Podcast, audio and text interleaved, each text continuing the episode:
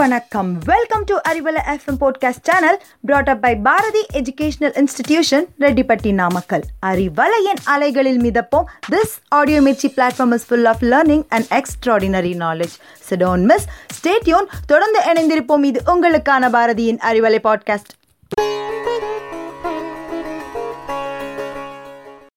நல்ல பண்புகள் மனித வாழ்க்கையில் எல்லோராலும் நேசிக்கப்படக்கூடியவை என்பதில் இரண்டாவது கருத்து யாருக்கும் இருக்க முடியாது.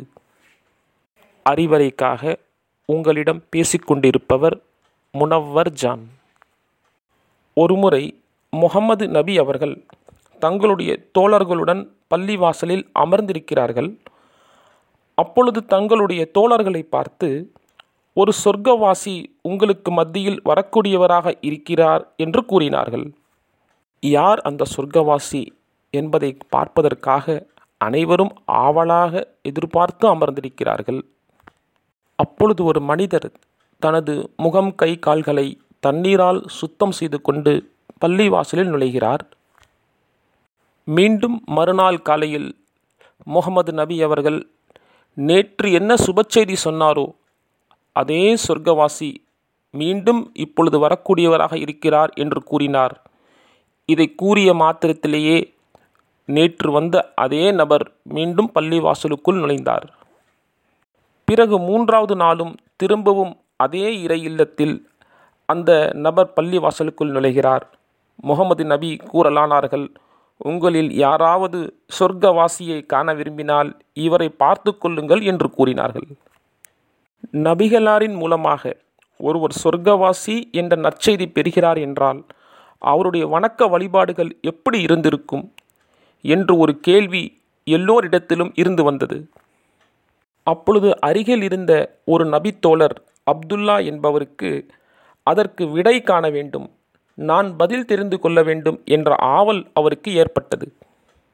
இந்த அப்துல்லா என்ற நபித்தோழருடைய வாழ்க்கை வழிமுறையும் வணக்க வழிபாடுகளும் எப்படி இருந்தது என்று சொன்னால் பகல் முழுவதும் தாகித்திருப்பார். இரவு முழுவதும் இறைவனின் வணக்க வழிபாடுகளில் ஈடுபட்டு கொண்டிருந்தார். ஒரு நாள் அப்துல்லா யாரை சொர்க்கவாசி என்ற சுபச்செய்தி முகமது நபி மூலமாக சொல்லப்பட்டதோ அவரை பின்தொடர்ந்து செல்கிறார். அவருடைய வீட்டுக்கு சென்றதும் தோழரே எனக்கும் எனது தந்தைக்கும் சிறிது கருத்து வேறுபாடு ஏற்பட்டுள்ளது. எனவே நான் அவரிடமிருந்து சிறிது காலம் பிரிந்து இருக்க நான் விரும்புகிறேன்.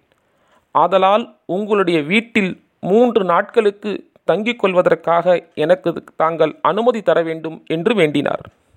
அதற்கு அந்த மனிதர் ஒன்றும் பிரச்சனை இல்லை. தாராளமாக தாங்கள் வந்து தங்கிக் கொள்ளலாம் என்று அனுமதி வழங்கினார். அவர் விருந்து உண்பதற்காக செல்லவில்லை.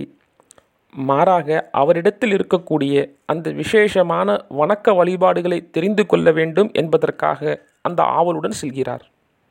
இரவு நேரம் வந்தது. இன்று அவர் இரவில் என்ன விசேஷமான அந்த வணக்க வழிபாடுகளை செய்யப் போகிறார் என்பதை பார்க்க இரவு நேரத்தில் அவர் ஒரு போர்வையை போர்த்தி கொண்டு அந்த போர்வையில் சிறு துவாரமிட்டு அவர் செய்யக்கூடிய அந்த வணக்க வழிபாடுகளை நோட்டமிடுகிறார்.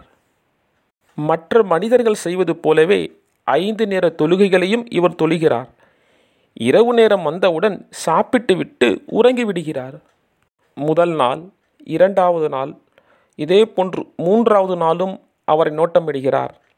அவரிடம் விசேஷமான எந்த வணக்க வழிபாடுகளையும் அவர் காணவில்லை. நான்காவது நாள் அவரிடம் சென்று தோழரே ஒரு சிறு சந்தேகத்தை தீர்க்க வேண்டியே நான் தங்களது வீட்டில் மூன்று நாட்கள் தங்க வேண்டிய சூழ்நிலையை நான் ஏற்படுத்தி கொண்டேன். ஏனென்றால் மூன்று நாட்களும் தொடர்ச்சியாக தங்களுக்கு சுபச்செய்தி கூறப்பட்டது.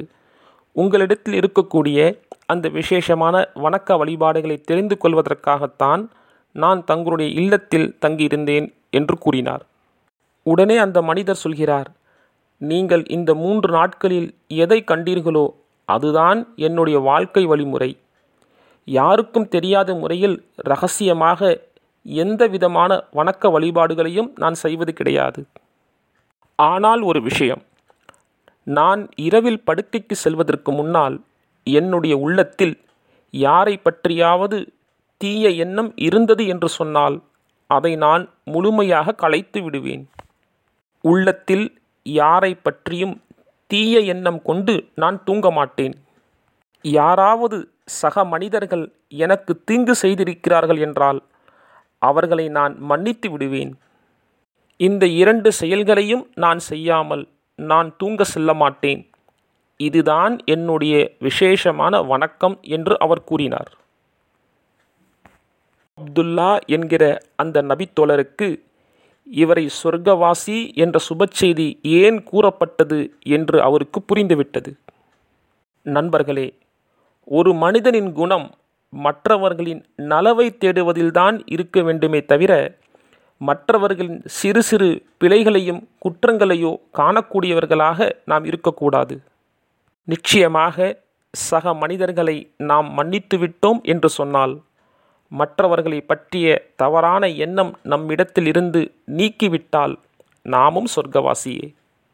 என்னிடத்திலும் நோயுள்ள இதயம் இருக்கின்றது. எல்லாம் வல்ல இறைவன் என்னையும் அகப்புற சீர்திருத்தம் செய்ய வேண்டும் என்ற பிரார்த்தனையுடன் உங்களிடமிருந்து விடைபெறுகிறேன். வாழ்க வையகம் வாழ்க வளமுடன்.